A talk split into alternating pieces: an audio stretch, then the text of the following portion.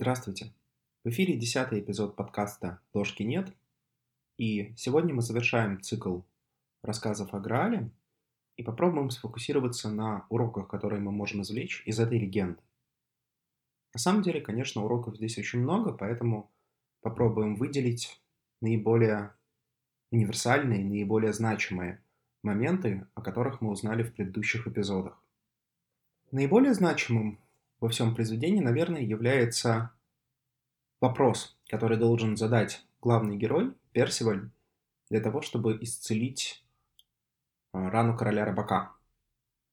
И перед тем, как перейти к этому вопросу непосредственно, давайте вообще подумаем, почему вопрос, то есть откуда взялась идея того, что вопрос способен исцелять. Простая аналогия связана с замечательным произведением Дугласа Адамса «Автостопом по галактике», где был получен замечательный ответ на самый главный вопрос жизни, Вселенной и всего такого — 42. Ответ-то, в общем-то, правильный. Другое дело, что неизвестно, на какой вопрос был дан этот ответ, поэтому ни ответ, ни вопрос, в общем-то, не имеют смысла. Правильно говорят, что грамотно заданный вопрос содержит в самом себе 70-80% ответа. Умение задавать вопросы, оно ключевое как в жизни, так и в психике. Более того, если мы вспомним замечательное произведение Джозефа Кэмпбелла «Тысячеликий герой», то один из важнейших аспектов современного мифа, мифа для современного человека, это умение задавать правильные вопросы. В третьем приложении Кэмпбелл достаточно много пишет по этому поводу. То есть, если раньше героический эпос зачастую был связан с преодолением трудностей, которые ставит перед нами жизнь, с выполнением той или иной героической задачи, то сейчас во многом ровно тот же героический эпос связан уже не столько с преодолением трудностей вовне, сколько с преодолением трудностей внутри. И для этого важнейшим умением является умение задавать вопросы. И это не тот вопрос, который мы задаем из серии «Зачем? Почему? Где? Как?». То есть это не просто бытовой вопрос. Это тот вопрос, который происходит из нашей глубинной сути. И задав сам по себе этот вопрос, мы уже получаем какую-то дозу исцеления. Собственно, об этом и говорит вот эта аналогия в легенде о Граале. Но что это за вопрос? Разные авторы по-разному формулируют вопрос. Мне нравится следующая формулировка. Кому служит чаша Грааля? Очень странный вопрос на первый взгляд, потому что, а какая, собственно, разница, кому эта чаша служит? Как это понимание должно исцелить психику, исцелить короля рыбака, исцелить один из центров в личности главного героя? Давайте попробуем ответить на этот вопрос. Очевидно то, кому чаша точно не служит. Очевидно, она не служит королю Артуру, потому что именно его рыцарям обычно дается задание найти эту чашу Грааля, собственно. То есть чаша Грааля — это нечто, несомненно, большее, чем то, что есть у короля Артура в замке. Очевидно, что чаша Грааля не служит и королю рыбаку, потому что именно чаша Грааля должна его исцелить, но если бы она ему служила, он бы мог просто пожелать исцелиться, и тем самым легенды бы не было.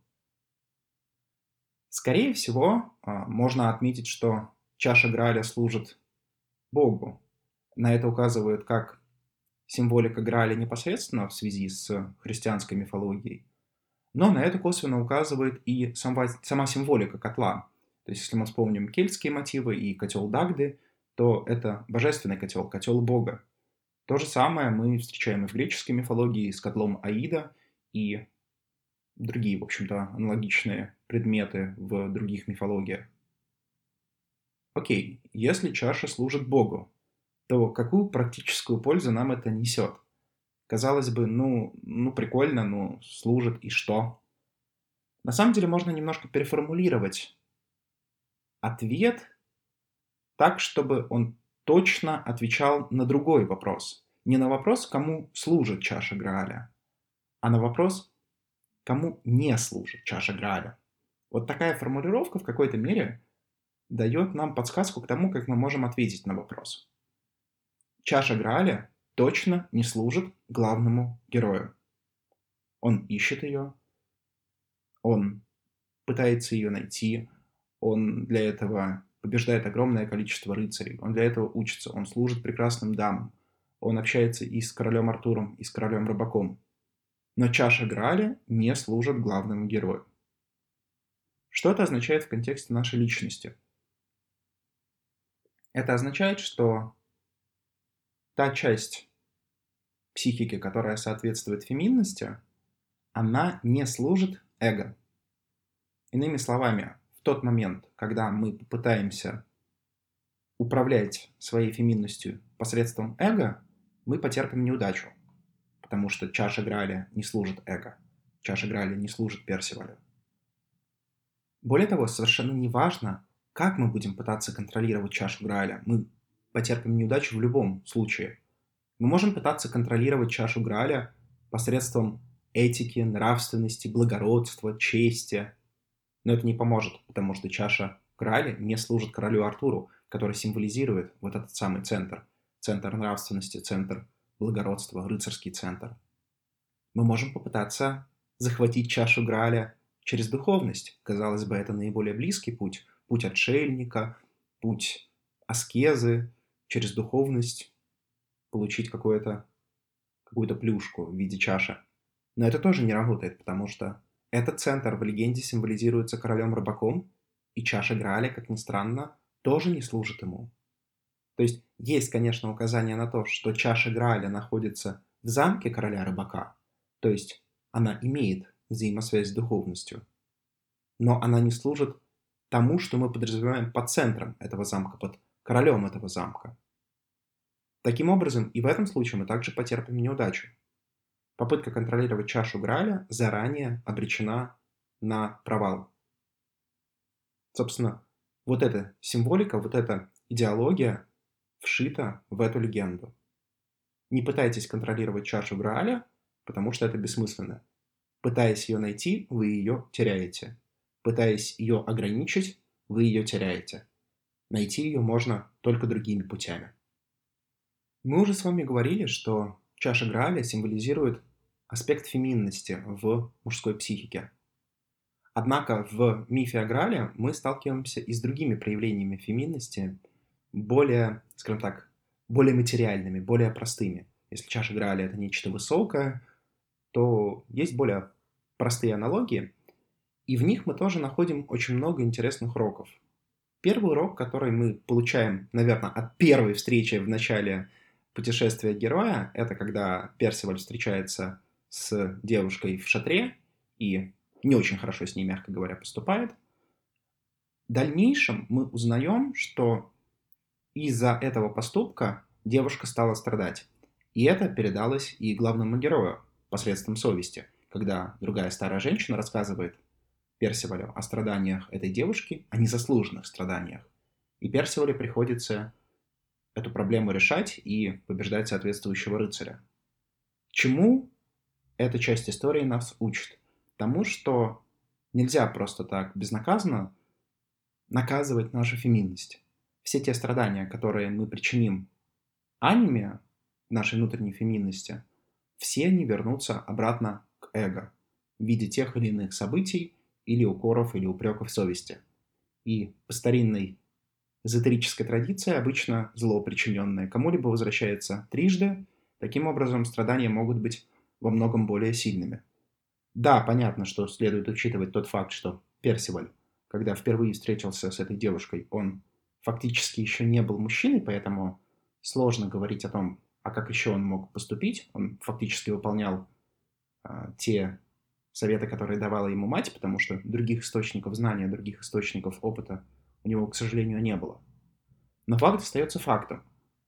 Некорректные действия по отношению к внутренней феминности вызывают реакцию через какое-то время. И эти действия необходимо искупать. Если речь идет о каких-то конкретных действиях, то искупление обязано быть также материальным. То есть это должен быть какой-то манифестационный акт. Другой интересный аспект, связанный с феминностью, упоминается в работе Роберта Джонсона.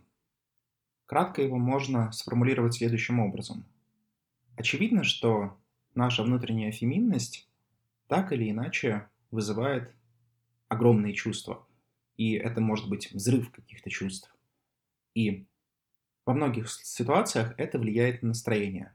Опасность заключается в том, когда мы поддаемся этому настроению. То есть в чем здесь логика? Потому что здесь кажется, как будто бы есть некое противоречие. С одной стороны, было сказано до этого, что не стоит контролировать феминность, что это невозможно. А с другой стороны, получается, не стоит и поддаваться феминности. Где здесь найти баланс?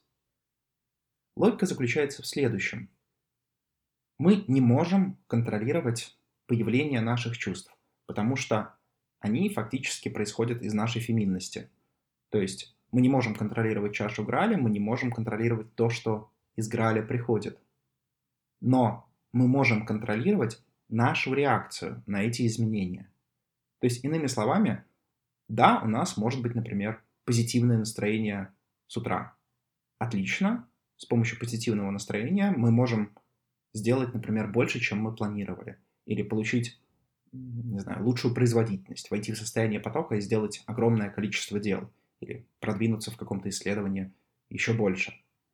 Если у нас негативное настроение, окей, это означает, что наша производительность будет немного снижена по сравнению с неким средним уровнем.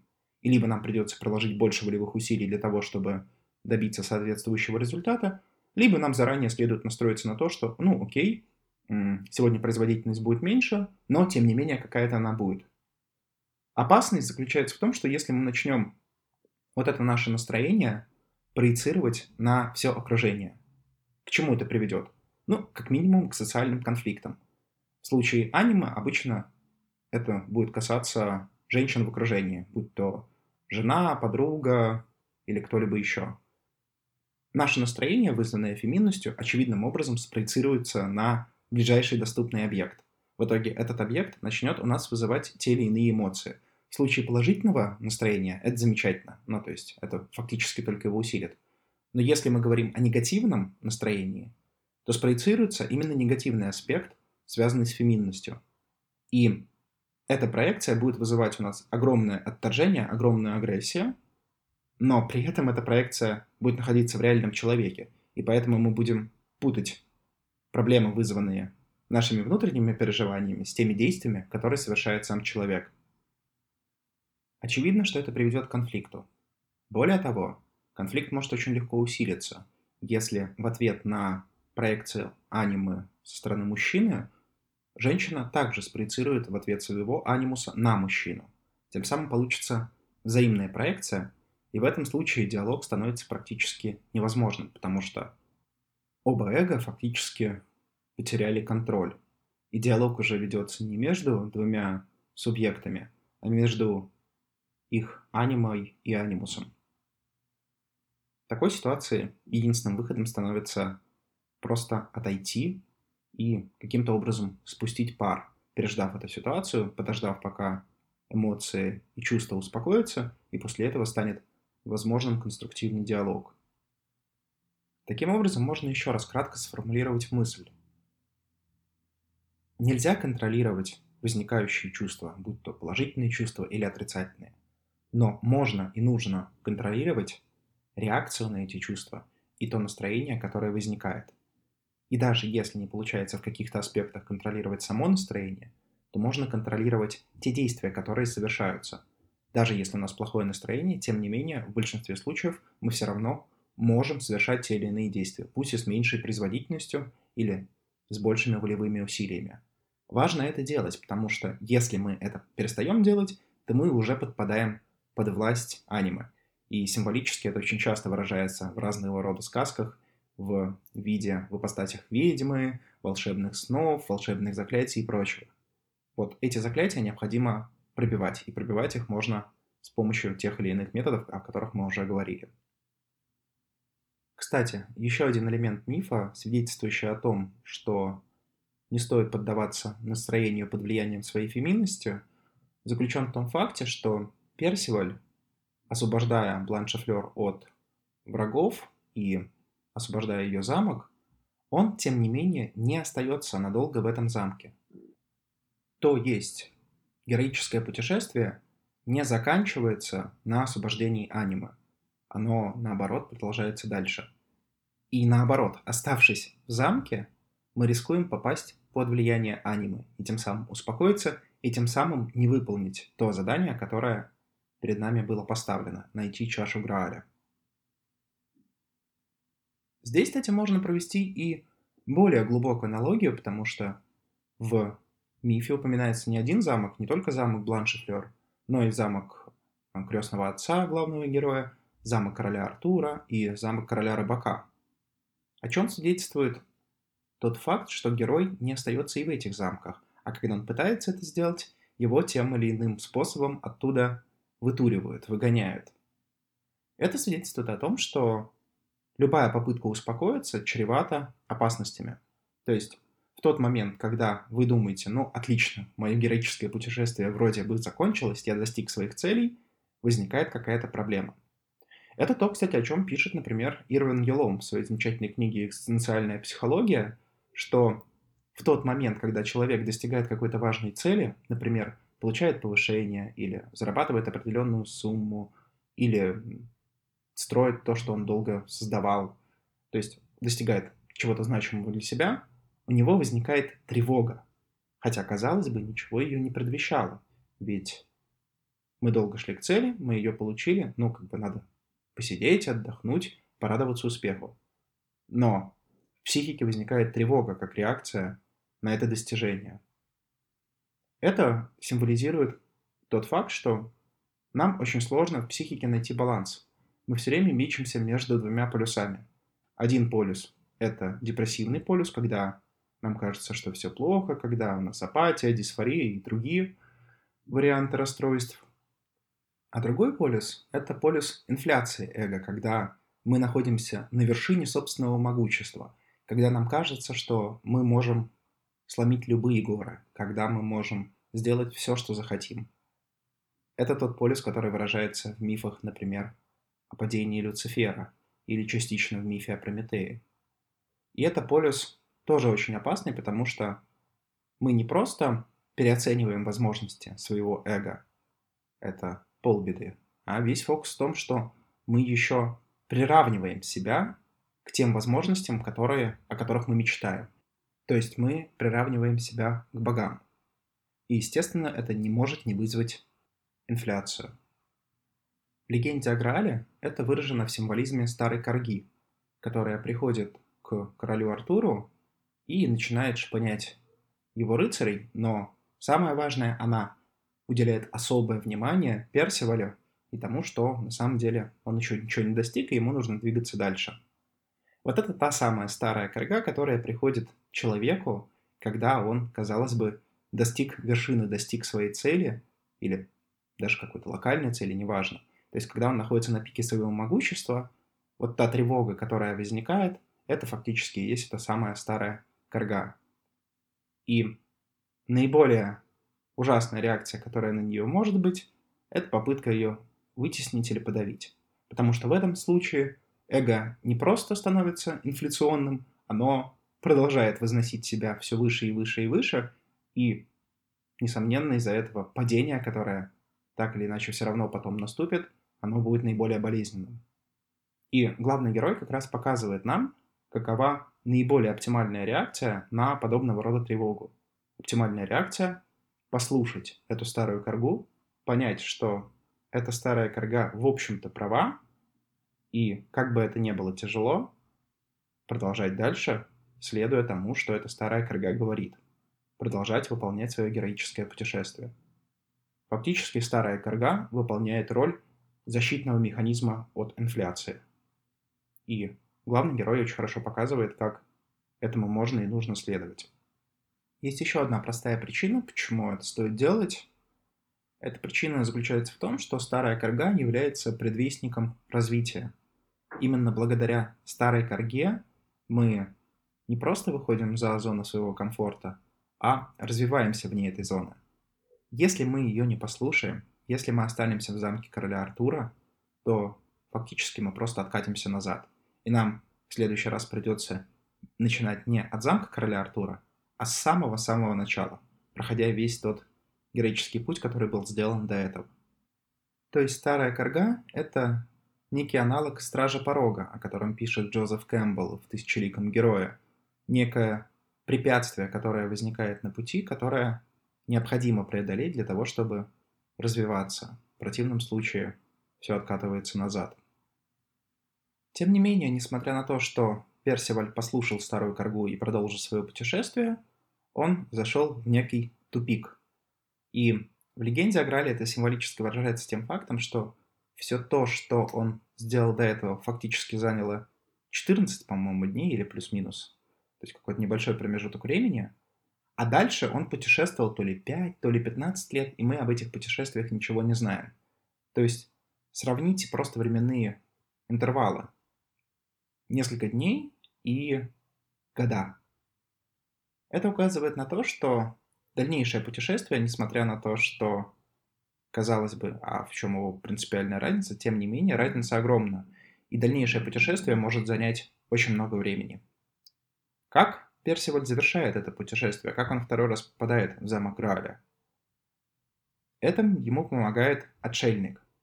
И тут скрыт еще один интересный урок, который мы также можем вычленить из «Легенды о Граале». В какой-то момент времени нам необходима очень сильная интроспекция для того, чтобы разобраться в себе. Проблемы, о которых мы узнаем в те или иные промежутки нашей жизни, они никуда не деваются. Да, что-то мы можем вытеснить, что-то мы можем подавить, но, тем не менее, этот фон становится все больше и больше. И приходит время, когда в душе, когда в нашей личности нам нужно навести порядок.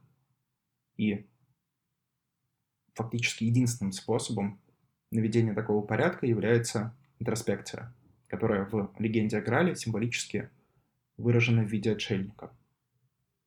Что это означает с практической точки зрения? Это означает, что нам нужны не дни, а, наверное, недели или даже месяцы, чтобы побыть наедине с собой, и чтобы путем интроспекции вытащить на свет Божий все те проблемы, которые мы очень долго откладывали или подавляли, чтобы навести порядок в том месте, если так можно выразиться, где мы живем. Почему это важно? Потому что это фактически единственный способ для того, чтобы найти путь к Граалю. Главный герой годами совершал подвиги. Вот мы не знаем, что это за подвиги, но мы в целом понимаем, что он не просто сидел на попе ровно. Он совершал подвиги. Но это ни на йоту не приблизило его к Граалю. Путь к Граалю не может быть найден снаружи. Путь к Граалю может быть найден только внутри. В какой-то мере это может отражать и тот факт, что и сам Грааль, по большей части, находится внутри человека, а не снаружи. Роберт Джонсон указывает еще один интересный аспект, который проливает свет на первое посещение Персивалем замка Грааля. Он указывает на тот факт, что большинство мужчин в подростковом возрасте испытывают уникальное ощущение ценности, трансцендентности, прекрасности нашего мира и бытия в целом. Это то ощущение, которое, наверное, сложно передать словами, но Джонсон утверждает, что это то, что есть практически у каждого мужчины. Это столь уникальное и сложное переживание, что многие его вытесняют из памяти, и чтобы его найти, необходимо очень неплохо погрузиться в интроспекцию. Но это именно то, что придает вектор и ценность дальнейшему пути. Джонсон приводит несколько примеров. Один, к примеру, связан с мальчиком, который среди ночи с бухты-барахты просыпается, выходит из дома и начинает бродить при свете луны. И его поведение не имеет никакого отношения прямого к влюбленности, но часто может ассоциироваться именно с ней, хотя фактически это состояние путешествия в замок Грааля, попадания в замок Грааля. Другой пример, который он приводит, который ему рассказал другой мальчик, как тот в 15-летнем возрасте, однажды проснувшись в некое воскресное утро, вылез через окно на улицу и отправился встречать восход солнца. Потом он залез обратно и продолжил спать, как ни в чем не бывало. Но эти несколько часов он находился в замке Грааля. Возможно, именно этот аспект мифа выражает известное утверждение о том, что в какой-то момент времени мужчина должен найти в себе внутреннего ребенка. Возможно, первый шаг поиска внутреннего ребенка для дальнейшей целостности в жизни – это попытка найти вот то самое воспоминание, то первое попадание в замок Грааля, которое, как утверждает Джонсон, испытывал каждый мужчина. Итак, давайте попробуем кратко резюмировать то, что мы узнали из легенды о Граале. Прежде всего, путь мужского развития – это путь поиска и интеграции своей феминности. Эта феминность в легендах выражается как в образах тех дам, с которыми встречается Персиваль, так и в образе Грааля, который представляет собой квинтэссенцию феминности. Эта чаша не служит ни королю рыбаку, ни королю Артуру, ни главному герою. И это важнейший принцип, который мы должны вынести из самого главного вопроса, который следует задать в этой самой легенде. Чаша не служит главному герою. Нельзя контролировать феминность. Но при этом есть возможность контролировать те действия, то следствие, которое несет за собой эта самая феминность.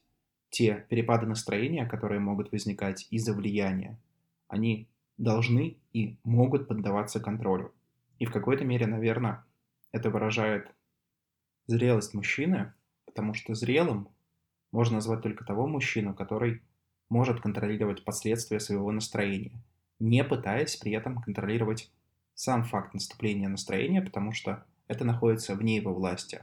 Попытка контролировать настроение, попытка контролировать чашу Грааля заранее обречена на провал.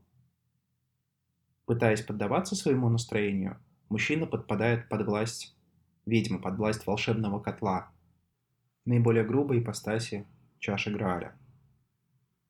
Следует помнить, что не стоит оставаться в одном месте надолго.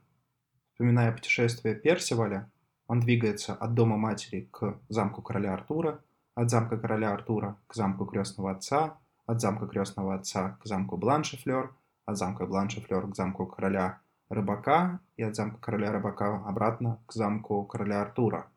Но он не остается ни в одном из этих замков на долгое время, потому что его поиск – это не попытка найти счастье, которое, например, ищут огромное количество людей по всему миру, а попытка найти нечто большее. Ведь в погоне за счастьем, что мы пытаемся фактически сделать? Мы фактически пытаемся контролировать чашу Грааля, предполагая, что счастье и есть высшая мера, счастье и есть то, что дает чаша Грааля. То есть мы пытаемся сделать так, чтобы чаша Грааля постоянно давала нам какие-то ништяки, но при этом, чтобы мы для этих ништяков ничего не совершали. Контроль над чашей Грааля невозможен, поэтому подобная цель заранее обречена на провал. А оставаясь в том или ином замке, мы теряем возможность дальнейшего поиска Грааля, дальнейшего поиска целостности.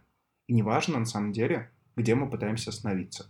Мы можем сильно сфокусироваться на материальном и считать, что материальное есть мерило всякого успеха. Но тем самым, оставаясь в замке короля Артура, мы не избежим влияния старой корги, которая обязательно придет и обязательно будет нас третировать. И если мы не послушаемся ее, неважно в каком виде, мы можем слушаться ее в разных видах. Мы можем ее подавить, это один вариант. Мы можем с ней согласиться и начать себя бесконечно третировать, испытывая муки совести и прочее, но ни тот, ни другой вариант не даст развития. Нужен третий путь, который, несмотря на все те сложные и страшные слова, о которых говорит старая корга, не поддаваясь унынию, двигаться дальше, не оставаясь в замке. То же касается и остальных замков. Попав в замок Бланшефлёр и оставшись в нем, мы попадем под наваждение анима, под наваждение своей феминности, и тем самым не сможем продолжить путь. То же касается и замка короля рыбака, который тоже является всего лишь этапом для нашего поиска, но никак не самоцелью. Легенда о Граале также учит нас, что в разных ситуациях мы можем и должны себя вести по-разному. Где-то мы не должны вдаваться сильно в подробности, а должны просто разрубить Гордиев узел. И об этом символизирует в встреча Персиваля с Красным Рыцарем. Где-то, наоборот, мы должны уйти в глубокую интроспекцию, чтобы понять, а что мы делаем не так, чтобы разобраться с теми проблемами, которые накопились. И это символизирует фигура отшельника, с которой встречается Персиваль ближе к концу легенды.